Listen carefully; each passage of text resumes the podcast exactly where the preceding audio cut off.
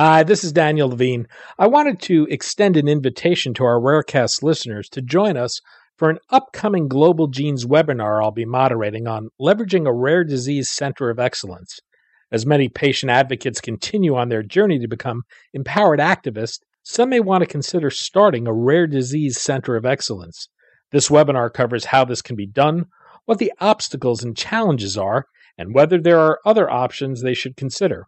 The webinar is free and will take place June first at one p.m. Eastern, ten a.m. Pacific. To register, go to globalgenes.org forward slash June 2015 webinar.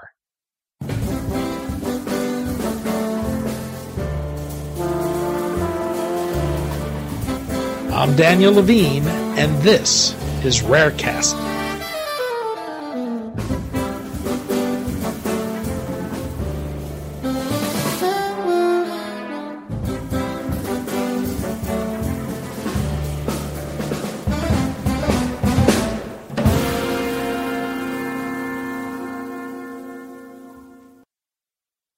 M P S one is a rare genetic disease that is incurable and lethal by age twelve. Seattle-based ImmuSoft thinks it can harness a key part of the immune system to manufacture a missing enzyme needed to treat the disease. It represents a broader effort on the part of the company to develop a platform to treat a wide range of diseases by turning immune system cells into drug factories. We spoke to Matthew Schultz, C E O of ImmuSoft, about the company's work, the process for programming these cells, and how the inspiration for its approach comes from the computer industry.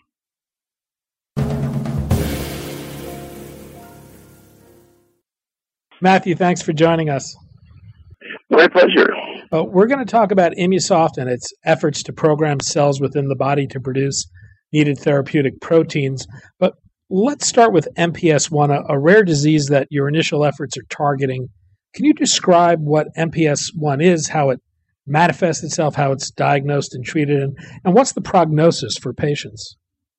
Yeah, so uh, M P S one, or, or Hurler syndrome as it's also known, is a lysosomal storage disease in which uh, patients are, are missing an enzyme that normally lives in the lysosomes of their cells. And this uh, makes them unable to break down uh, long sugar chains. And uh, the result is these uh, sugar chains build up and eventually kill the cell. And uh, the patient, it, it's lethal uh, typically uh, by uh, age ten or so if it's uh, not treated very well. And it can be treated uh, two ways. Probably the, the most prevalent and effective one these days is with uh, hematopoietic stem cell treatment. But typically they have to do that before the patient's two and a half years old. Uh, they can also do enzyme replacement therapy, where they basically produce the enzyme recombinantly and then inject it into the patient. And that involves uh, a three-hour-long infusion about once a week. And that's uh, typically done either in uh, just more milder cases of the disease or uh, before they get the marrow transplant. But it, it won't prolong their life that much in and of itself. Well, you came to drug development through a background in computer security. The uh, company's name even sounds like a software company. And the initial idea behind ImmuSoft was inspired by high-speed cryptographic so- hardware.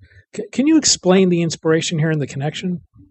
Yeah. Uh, so back uh, early on when first getting into this, I was uh, really interested in how vaccines work and how uh, if you get a vaccine, suddenly a disease that used to kill you won't even give you the sniffles. Well, that, that's kind of odd, you know, in that nothing fundamentally changes about the, the body or the pathogen, but uh, this this information, it, it learning how to, to kill this thing in advance uh, makes all the difference in health. And so I, I got curious as someone from computer science. Uh, well, if there's information somewhere, you know, where is it written? You know, in, in what language is it written, and where does it hide? You know, where's the hard drive, basically? And uh, so, uh, and as I kind of dug a little bit more into the adaptive immune response, it struck me that the way the body attacks the pathogen is not that different from the way a computer would attack a password if it's trying to crack a password. And so I got to thinking, well, maybe we can use some of this high-speed cryptographic hardware, these, these code breakers, to basically evolve the immune system in silicon, to, to leverage the computational power of the planet against the virus. And then you could build an antibody, for example, that instead of binding to one strain of the flu would uh, bind to the entire family of it. And say, okay, well, no matter how you mutate this viral capsid, you'll either cease to be functional or my antibody will work. And uh, as I kind of went down this path, it became apparent that cells don't have U S B ports. And uh, this, this, this is probably readily apparent to anyone in biology, but uh, back from the computer science perspective, if the body's driven on by information, you know, the first thing that comes to mind is let's manipulate the information. And uh, when your body can turn a, a ham sandwich into flesh and blood in a matter of hours, and that, that's pretty amazing. It, it does with all of these genetic instructions. And so this idea to manipulate information in the body seems hugely valuable. And at that point, we basically shifted our focus and abandoned the computational aspect entirely and, and just focused on developing a tool to program the human body. Well, your, your interest led you to some work by the Nobel laureate David Baltimore that involved programming B cells to produce therapeutic proteins. What are B cells and what makes them well-suited to, to this task? Well, so B cells are a kind of a, they're a lymphocyte, uh, a white blood cell, an immune cell. And uh, the reason they're attractive specifically is that their general mission in life is to produce antibodies. And as such, they become optimized factory cells. And they're some of the best protein producers in the body. And they also can have a very long lifespan. And so if you uh, get a vaccine or you get sick, uh, typically uh, you get a whole bunch of these white blood cells. They expand and they attack the thing and then they go away. And uh, uh, a small subset of them remain. And they will take up these survival niches, primarily in the bone marrow in our case, and uh, and they will exist forever, basically. Their half-life is about seventeen years in practice, but they will just sit there and produce their antibody nonstop at an incredibly high rate. So this seemed like an ideal system to hijack if you want to turn yourself into a drug factory, because they're already a drug factory. We're just giving them new instruction. And, and why start with M P S one what, as a target? What was the thinking there? Well, we actually had started with H I V, and that was what uh, David Baltimore was doing. And we kind of, uh, so David Baltimore developed this system to program hematopoietic stem cells and then culture them into plasma cells. And that process took about ten weeks. And it, it wasn't ever really intended to be clinically viable. It was, it was more of a research project, I think, at the time. And uh, when we licensed it, we modified it to work with uh, just B cells floating around your blood, and that allowed us to drop the time required down from this, you know, ten weeks to about ten days. And uh, so, but when we first did this, we stuck with uh, H I V um, just in an effort to, to prove the concept. And H I V is actually a really good uh, target for it, I think, as well, because there's these powerful antibodies that no one can elicit with a vaccine, but they can keep people who have them alive for a long time.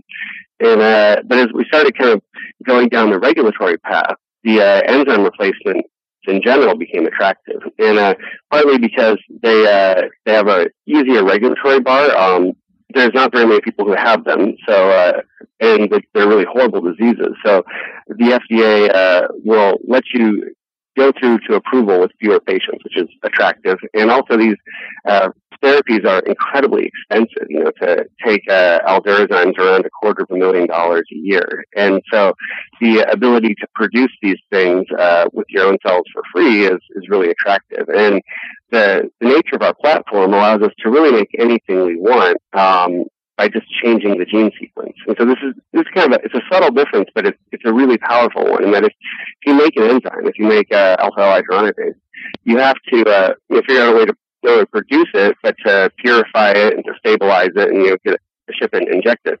With a, a system like ours, your own cells produce it twenty-four seven, so you don't have to worry about any of those things. And so if you had a, another enzyme for another rare disease that no one's even made as a treatment, but you know the gene sequence for it, we could conceivably make your cells secrete that too. And so you could actually skip the entire process of building the injectable pharmaceutical and, and go directly to programming your body. What is the process for programming these cells? It, it begins with the blood draw, is that correct? Yeah, we do a blood draw, or you can do apheresis to collect uh, more blood cells. But uh, you pull them out, and uh, we use something called a sleeping beauty transposon to modify them. It's uh, a vector that can make permanent changes to the genomic D N A of the cells. And actually, when we started, we used a lentivirus to do this. So, but it, any, any tool that will make the permanent change would work in our case. And uh, then uh, we expand the cells. We make about a thousand times more of them, and uh, we mature them in the culture system out until they become a plasma blast, which is the kind of immediate precursor to the fully matured plasma cell. And we put those cells back into the patient, and then they will migrate on their own to these survival niches and complete their maturation into plasma cells and, and hopefully stay there for a long time. Well, uh, you mentioned before that these cells have a, a very long half-life, how durable is the effect? Do, do they reproduce other cells that have the same therapeutic protein capabilities, or do they have to be at some point?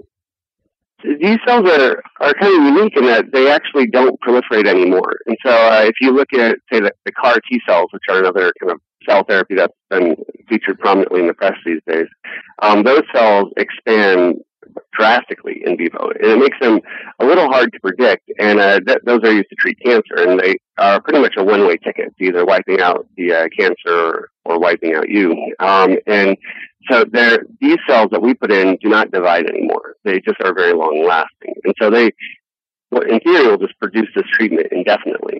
Um, the, of course, we haven't put them back into humans yet, so with this caveat, but that's, that's what they do in normal biology. Well, one of the other things you've done is also program a way to turn these cells off. Can you explain that? Yeah, and we'll likely not be including this uh, right away because it adds additional complexity to it that has its own regulatory issues associated with it. But uh, basically, it's an inducible suicide gene. And so it, it might sound odd, but cells have a, a very developed way of killing themselves. And so uh, they uh, will, you know, frequently when they're no longer needed, they will self-destruct, or if they get damaged too badly, they, they'll either self-destruct or the immune system will kill them. And uh, there's a series of uh, molecules in the cell that cause this uh, process called caspases, and they call it the caspase cascade. It's a, a death pathway. And so what we've done is put an inducible version of that into the cell with our payload. And so you could take a, a drug that otherwise does nothing, but it will cause all the modified cells to die immediately. M P S one is only a starting point for you. How, how broadly do you see this technology eventually being applied?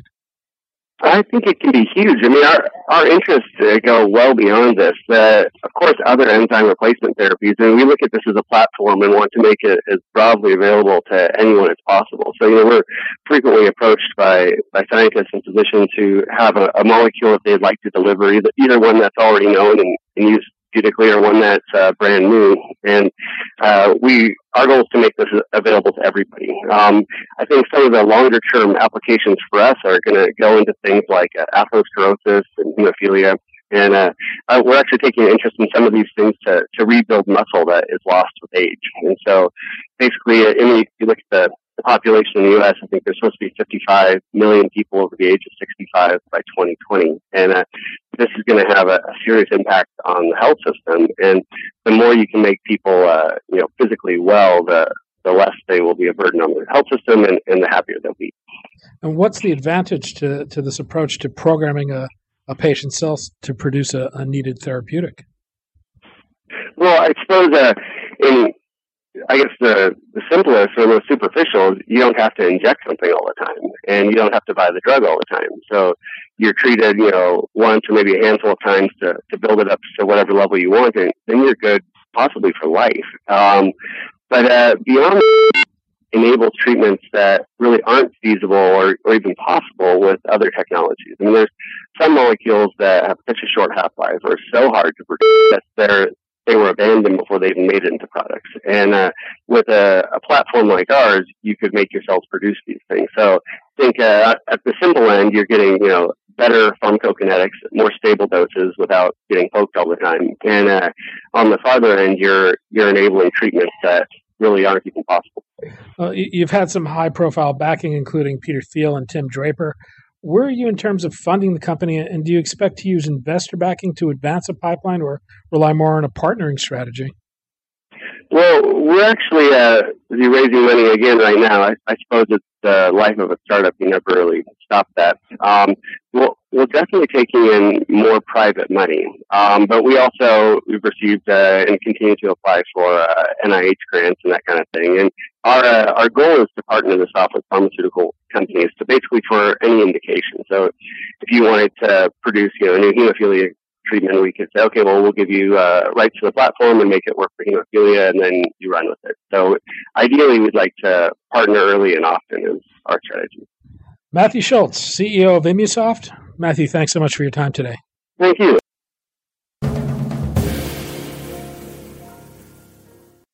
Thanks for listening.